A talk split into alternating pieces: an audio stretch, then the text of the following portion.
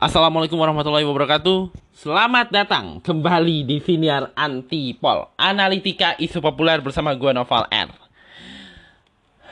Isu kali ini agak agak rumit, jadi gue sarankan pegangan. Kita bakal membahas uh, episode hari ini kita bakal membawakan topik soal mengaku dilecehkan. soal mengaku dilecehkan. Ada seorang wanita, tapi sebelumnya, lu inget gak ya uh, di sekitaran pertengahan tahun lalu ada seorang entertainer, bukan entertainer ya, lebih tepatnya content creator yang dituduh melakukan pelecehan terhadap seorang perempuan. Nah, sekarang perempuan ini mengkla lebih tepatnya telah mengklarifikasi apa yang dia alami satu ketika dahulu. Ini gue baca dari Line Today. Pertama kali gue baca ini dari Line Today, yaitu tentang seorang wanita yang gue maksud ini adalah pemilik akun Twitter Queen Jojo yang pernah mengaku dilecehkan oleh Gofar Hilman. Perempuan yang memiliki nama asli Hafsharina Sufarbowo ini kembali bersuara, kembali menyam, mengeluarkan apa ya pernyataan. Tapi kali ini dia mengklarifikasi tuduhan yang pernah dialamatkannya dia kepada Gofar Hilman. Seperti yang kita tahu, seperti yang diketahui uh, pada 9 Juni tahun lalu uh, Gofar Hilman sempat namanya ya nama Gofar Hilman sempat trending di Twitter gara-gara pengakuan mengejutkan yang dibuat oleh Queen Jojo. Dia pernah mengaku dilecehkan oleh Gofar di depan umum dan dia terang-terangan menyebut Gofar Hilman. Uh, jadi kayak dia bikin kayak utas tweet gitu yang mengata yang menceritakan perihal kejadian itu.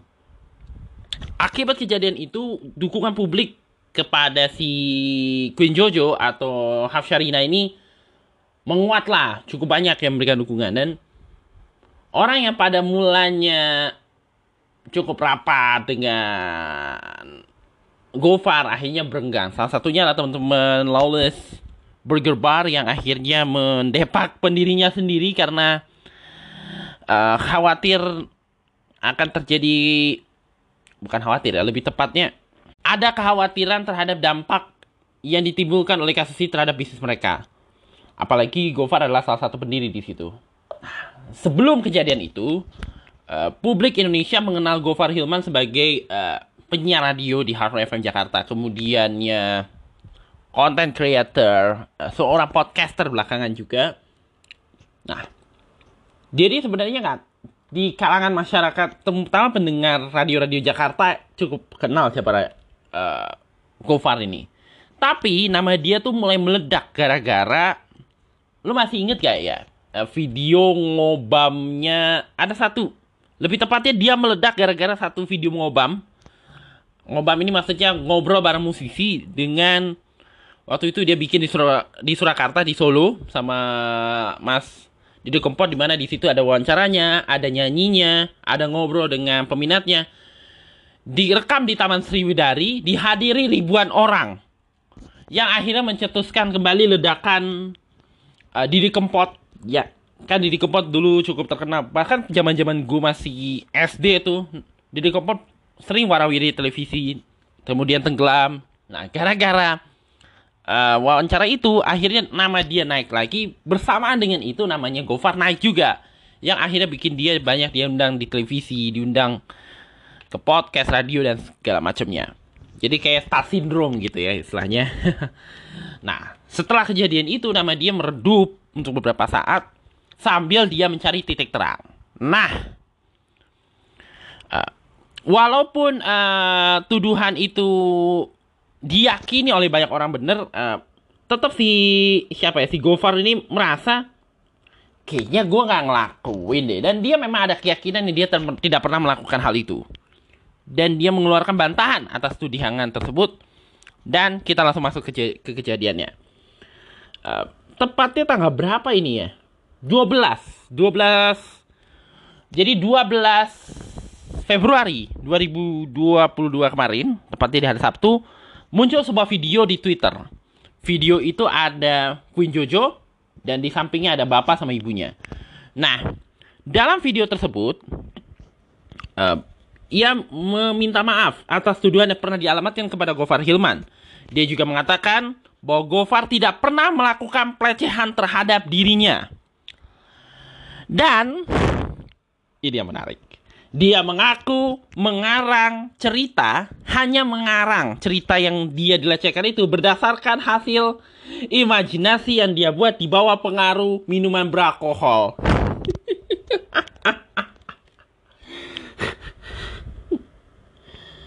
Kenapa jadi lucu ya, anjing? Aduh, kenapa jadi lucu? Kenapa jadi lucu ya? Ini, ini Guys, guys, lu denger gue ketawa tadi ya? Ada yang denger gak gue ketawa? Padahal ini isu serius loh. Isu tuduhan pelecehan seksual ini agak-agak serius. Tapi kenapa bisa ketawa? Karena, gini, kenapa bisa ketawa? Gue anjir. Ya, kan tadi lu denger ya, bagian artikel beritanya Line Today yang dia bilang, dia mengaku, si Queen Jojo ini mengaku mengarang cerita. Dia ngarang cerita berdasarkan imajinasi yang dia buat di bawah pengaruh minuman beralkohol. Masalahnya sekarang ini, ini dari ini aja kita udah udah menarik kesimpulan ada sesuatu yang agak aneh nih. Karena kita tahu ya orang orang mabuk kayak gimana sih karakteristiknya gitu.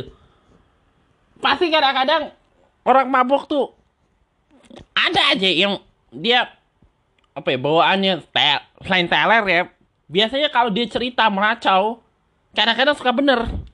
Kadang-kadang suka bener. Dan biasanya dia tiba-tiba cerita buka aib sendiri dan segala macemnya gitu. Kadang-kadang orang mabuk tuh biasanya dipersepsikan tuh lebih jujur kalau ngomong. Karena ketika ngelantur itu dia bisa bercerita segala macam. Gue inget gue pernah nonton klip stand up dari seorang stand up comedian. Stand up comedian Indonesia bukan luar negeri karena gue gak ngerti bahasa Inggris. Namanya Robi, Robi Changhe. Uh, klip kayak klip dari salah satu digital downloadnya. Yes, I'm judging you. Itu bisa di-download di comika.id. Dia pernah, jadi ada satu klip stand up yang dia cerita soal temennya. Jadi dia cerita soal kebahagia kebahagiaan rumah tangga itu susah untuk ditemui. Dan dia ngasih contoh uh, cerita perasaan orang terhadap kondisi rumah tangganya berdasarkan perspektif orang mabok sama orang gak mabok. Terus dia ngomong kayak gini, kalau orang gak mabok biasanya kalau ditanya soal rumah tangga pasti bilangnya ah biasa aja. Tapi kalau orangnya dalam keadaan mabok biasanya terus terang gini gini gini bro. Terus dia kayak ngasih contoh uh, kalau misalnya lu pulang ngelihat anak lu gitu ngeli pulang kerja capek ngelihat anak lu tuh pasti seneng. Tapi kalau ngelihat istri istri lu lebih baik kalau katanya Robi lebih baik lihat anak lagi deh. Ini agak menarik karena kita tahu bahwa orang mabuk itu biasanya lebih jujur. Lebih bisa dipercaya omongannya. Tapi yang baru saja kita dengar adalah pernyataan dari seseorang yang pernyataannya diyakini banyak orang. Tapi ternyata itu dia buat di bawah pengaruh alkohol. Sesuatu yang agak di luar akal dan di luar apa sih istilahnya tuh? Di luar kebiasaan. Di luar kebiasaan. Nah, sebenarnya yang bersangkutan yaitu Mbak Queen Jojo ini uh, sudah lama ingin meminta maaf kepada Gofar, tapi niatnya diurungkan karena dia tahu bahwa publik dalam hal ini sangat percaya. Apa ya? Bukan sangat percaya, lebih tepatnya sudah kadung simpati lah dengan dia, dengan pengakuan dia. Apalagi setelah itu muncul juga pengakuan-pengakuan lain yang beberapa wanita yang juga mengaku dilecehkan sama Gofar Hilman tapi belum ada tidak lanjutnya baru satu yang ngomong ini gak bener lah segala macam dan sebenarnya ada satu hal yang menarik dari kejadian ini. Beberapa orang akhirnya bereaksi, tentu saja ya, terhadap uh, pernyataan beliau di di video yang dimuatkan pada akun in, eh, akun Instagram, akun Twitternya. Banyak beberapa kalangan menghubung-hubungkan, bukan menghubung-hubungkan ya, lebih tepatnya menduga yang si Hafsyarina ini diintimidasi. Apalagi uh, Gofar sempat uh, apa sih istilahnya pernah bilang yang dia pengen ketemu sama korban gitu ketemu sama korban tapi gak gak kesampaian kesampaian juga. Dan ya seperti sebenarnya ini wajar aja. Karena biasanya kan orang yang mengalami pelecehan seksual tuh ada trauma gitu ya. Walaupun kita tahu ya dari yang tadi di artikel ini bahwa dia sebenarnya udah mau minta maaf si Gwen Jojo-nya. Cuma karena dia apa sih tahu bahwa publik sempat simpati dengan pengakuannya dia itu dia takut dibully takut dikecam balik sama apa sih istilahnya ditroll balik sama publik gitu. Yang sebelum ini simpati sama dia. Dan dia sempat ada bikin tweet yang menjelaskan kronologi pertemuan dia dengan Hafsyarina atau Sherin namanya. Di mediasi dibantu oleh pihak kepolisian. Nah sebelum sempat Gofar menjelaskan. Jadi itu Gofar maksudnya ingin mendengarkan persoalan ini dari perspektif dia dan perspektifnya Gofar. Gofar sendiri dengan perspektifnya dia soal kasus ini. Tapi sebelum sempat si Gofar menjelaskan kronologis dari dia, dia menjelaskan sendiri apa yang sebenarnya terjadi. Dan dia mengaku waktu kejadian itu dia cuma pengakuan itu dibuat semuanya bohong semuanya tuh berita yang tidak benar lah dan delusional. Dan dia cuma mengaku yang sebenarnya dia cuma dirangkul, nggak disentuh bagian intimnya nggak disentuh gitu, nggak disentuh sama sekali gitu. Nah, terusnya dia minta maaf dan segala macamnya. Terusnya uh, Gofar lanjutin. Ada di utas tweetnya lo bisa lihat sendiri di akun tweet Instagramnya at ada di akun Twitternya juga dimuatkan sama dia di akun Instagramnya at apa sih namanya tuh at pergi jauh yang jelas dia bilang gini ini pelajaran berharga bagi gue dan bagi kita semua bahwa kita harus berhati-hati dalam bermedia sosial tetapi sekalipun akhirnya ada bantahan sekalipun ada penjelasan segala macam publik eh, reaksinya itu antara pro dan kontra terhadap kasus ini yang pro pro terhadap kasus ini merasa bahwa uh, share ini diintimidasi. Bahkan ada yang me, apa ya, meng, apa sih namanya tuh? Merasa video itu mirip dengan salah satu babak dalam film Penyalin Cahaya. Satu film yang gue sempat cerita kan di CDR, di episode CDR sebelumnya yang gue pengen nonton tapi gak sempet. Waktu itu kalau nggak salah CDR episode apa sih? Tinder, Tinder Swindler, gue masih inget. Yang jadi ada ya jelas ini watak ya si Shenina Cinnamon.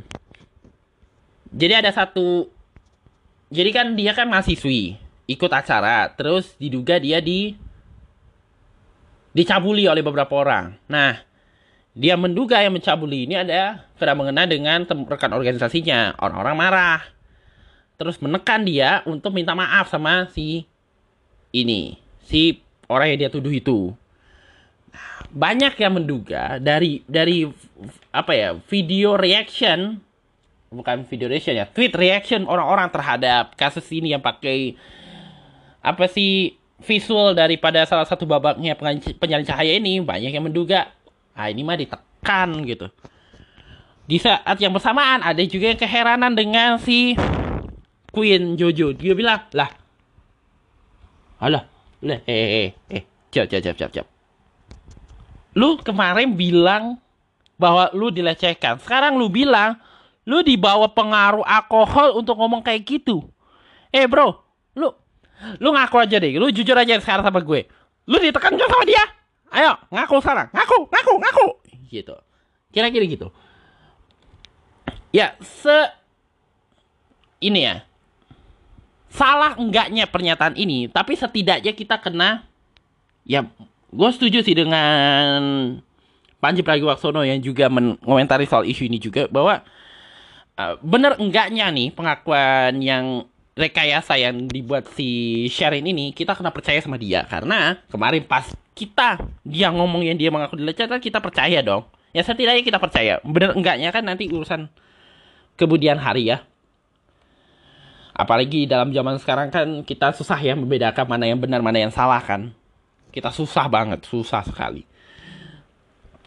Dan ini cukup menarik karena fenomena mengaku dilecehkan atau mengaku dicabuli, mengaku apa apa, tapi kemudian ternyata itu sebenarnya ilusi, delusi yang diciptakan. Ini bukan sesuatu yang baru. Oh, bukan sesuatu yang cukup baru. Gak usah jauh-jauh deh. Gitu. Gak usah jauh-jauh. Apa sih? Kemarin deh. Kita gue gak tahu, tapi gue gak nemu sih beritanya sayangnya. Jadi ada orang, jadi ada orang perempuan dalam hal ini melapor ke polisi. Dia melapor ke polisi yang dia mengalami, gue nggak tahu dicabuli atau dilecehkan secara seksual. Polisi ini gak mau nanggapin laporannya. Abis itu polisinya dipecat.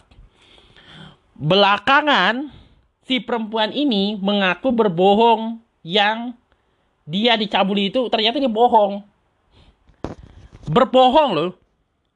Dia bohong, dia mengatakan itu imajinasi dia doang dan segala macamnya. Coba efek dari laporan yang ditolak sama polisi itu orangnya yang laporannya ini diberhentikan loh dari kepolisian.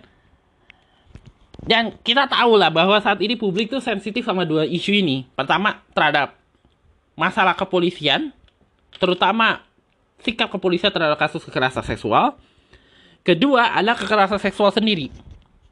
Dan memang apa yang berlaku saat ini nih gak lepas dari ini menurut gue ya ini tidak lepas daripada uh, caring fokus atau fokus perhatian gitu ya.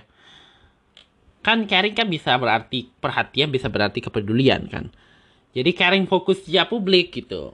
Apa ya istilahnya? Awareness awareness publik gitu. Perhatian publik yang luar biasa terhadap isu kekerasan seksual isu pemerkosaan pelecehan seksual dalam ya mungkin dua atau tiga tahun terakhir gitu ya. Dalam dua tiga tahun terakhir. Sejak kasusnya Agni kan salah satunya. Salah satu pemicunya kan kasus Agni UGM yang akhirnya bikin uh, publik apa ya perhatiannya cukup luar biasa ketika akhir pemerintah mengeluarkan mendorong percepatan undang-undang TPKS terus kemudian menerbitkan Permendikbud 30 segala macam yang akhirnya mendapatkan dukungan dari publik walaupun juga ada penolakan juga di sebagian kalangan masyarakat. Dan itulah kenapa gue juga dalam beberapa siniar ini mengatakan bahwa uh, penerbitan Permendikbud 30 di musim pertama ya. Penerbitan Permendikbud 30 di Undang-Undang TPKS adalah sesuatu yang tepat gitu.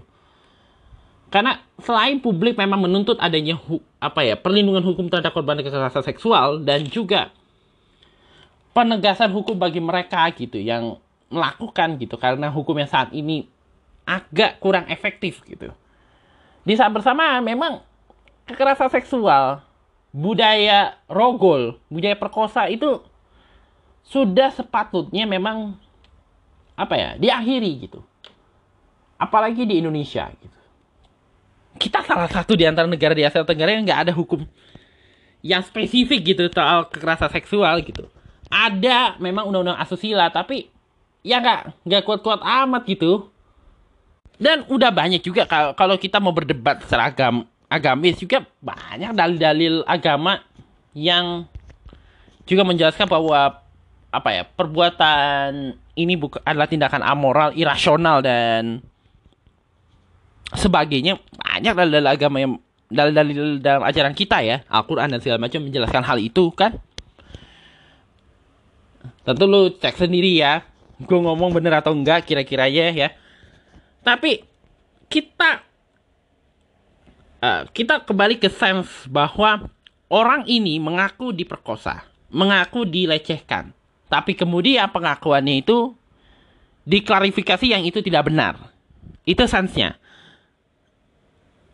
Gini, sama ada dia kemungkinan apakah dia benar yang diomongkan dia atau kelak dia mengakui itu berbohong suka nggak suka mau nggak mau kita harus tetap bahwa pendirian kita adalah kita dalam masalah-masalah ini sense kita atau awareness kita atau caring kita tetap kepada korban gitu.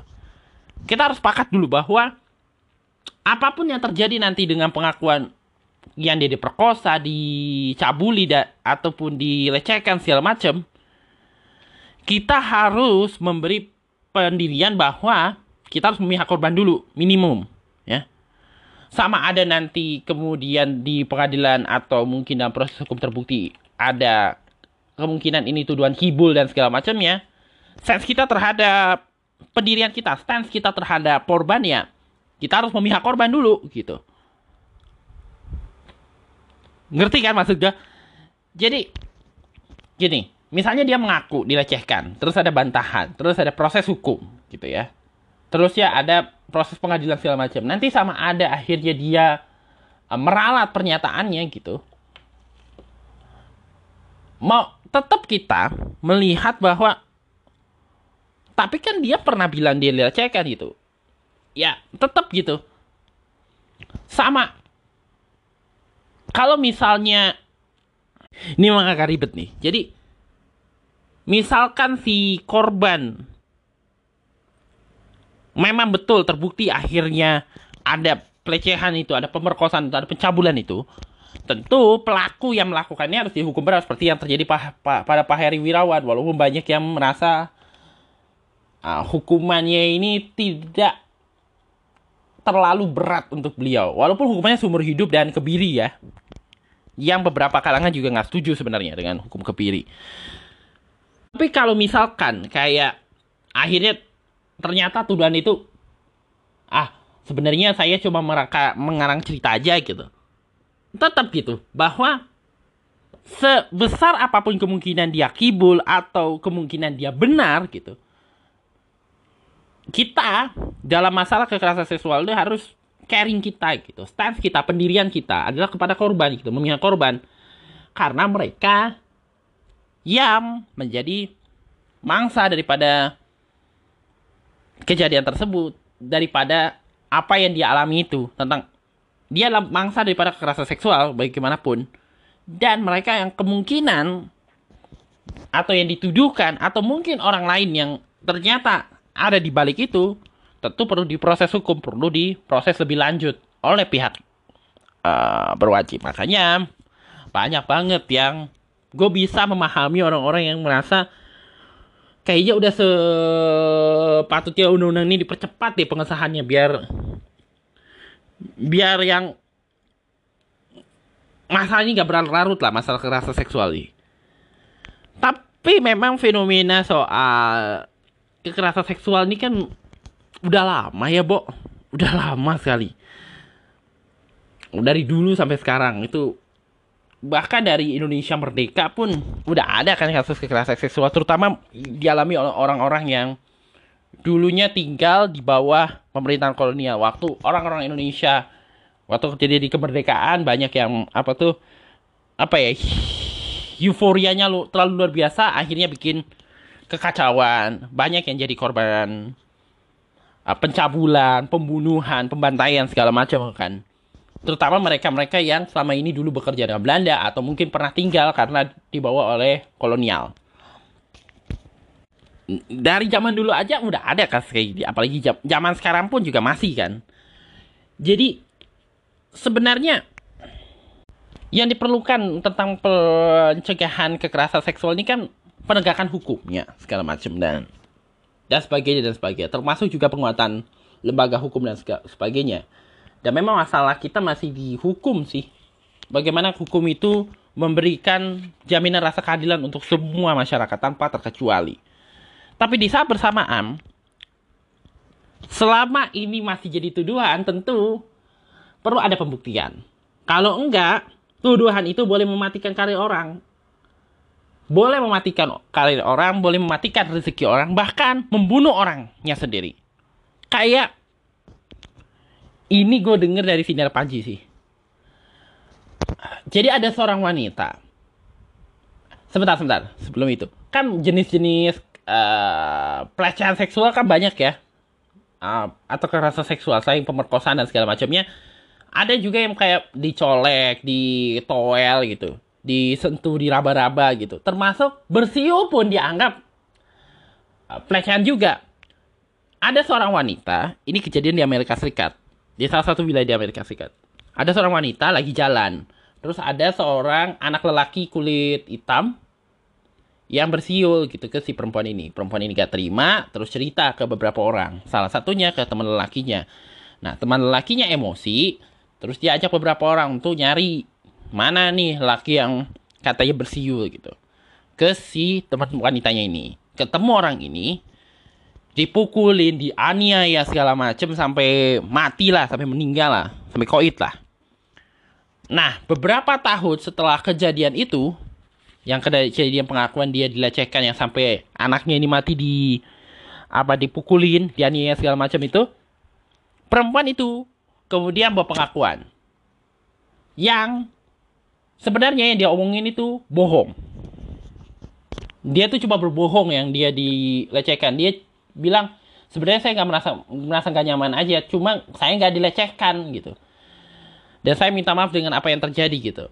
Reaksi orang luar wah gue gak tahu ini reaksi di Amerika Serikat kayak gimana yang jelas reaksinya cukup luar biasa karena gara-gara pengakuan bohongnya ada orang mati atas tuduhan yang belum tentu dia lakukan tapi ini orang udah dihakimi gitu nah maksud gue ada dalam maksud gue itu kadang-kadang tuduhan dalam bentuk apa pun, tudingan dalam bentuk apa pun boleh buat boleh mematikan karir seseorang, boleh mematikan rezeki seseorang, bahkan bisa membuat penghakiman yang boleh menyebabkan kematian. Ya, mending kalau cuma uh, bonyok-bonyok dikit gitu atau ada catatan ya. Tapi kalau ini sampai meninggal dan ternyata isunya gak bener, ya kita juga salah dong. Ya kan? Jadi tapi walau bagaimanapun se sebesar apa pun kemungkinan nih orang kibul gitu ya si uh, si wanita atau si lelaki karena juga ada pelecehan kan terhadap lelaki juga yang kemungkinan dia kibul dengan pengakuan yang dia dilecehkan pengakuan yang dia dicabuli dan segala macamnya tetap walau bagaimanapun standingnya adalah kepada korban gitu standing kita tetap korban dulu yang kita bela gitu. Sama ada bener enggaknya itu nanti proses yang proses di sana yang melakukan dan sebagaimana kita komitmen bahwa melawan kekerasan seksual adalah tugas kita bersama gitu ya. Bukan hanya tugas pemerintah ataupun aparat hukum, kita semua juga harus saling mencegah gitu. Bisa saling mengingatkan, saling peduli gitu ya. Dan di sisi lain juga gue ada perspektif menarik soal ini apalagi banyak ya apalagi kita hidup di zaman ketika sebuah kebohongan bisa membunuh gitu. kebohongan kecurigaan boleh membunuh seseorang kayak ada kakek-kakek dipukulin hanya karena dicurigain mencuri padahal dia cuma lagi nyari apa gitu. Terus ada anak-anak lagi nyari kucing dipukulin karena karena dituduh merampok terusnya meninggal. Jadi di satu sisi kita juga harus kita harus berdiri untuk korban, harus tetap memihak korban walaupun kemungkinan dia cap kibul soal apa yang dia buat, apa yang dia sampaikan tuduhan itu, tapi di saat bersamaan kita juga harus ber, berusaha untuk ya kalau kita marah dengan pelaku gak apa-apa, tapi jangan sampai kemarahan kita emosi kita menyebabkan hmm, ini orang jadi gak berdaya juga gitu. Kita boleh marah dengan ini orang gitu ya. Ya memang kita juga harus agak tentu dengan apa yang dilakukan tentu kita kesel dong ya, menyesalkan dan kesel. Tapi keselnya kita itu jangan sampai mematikan dia punya Sebenarnya kan yang paling banyak ya kasus kekerasan seksual itu kan dilakukan laki. Kita semua lelaki. Dan beberapa kali di siniar gue yang bicara soal kekerasan seksual dulu.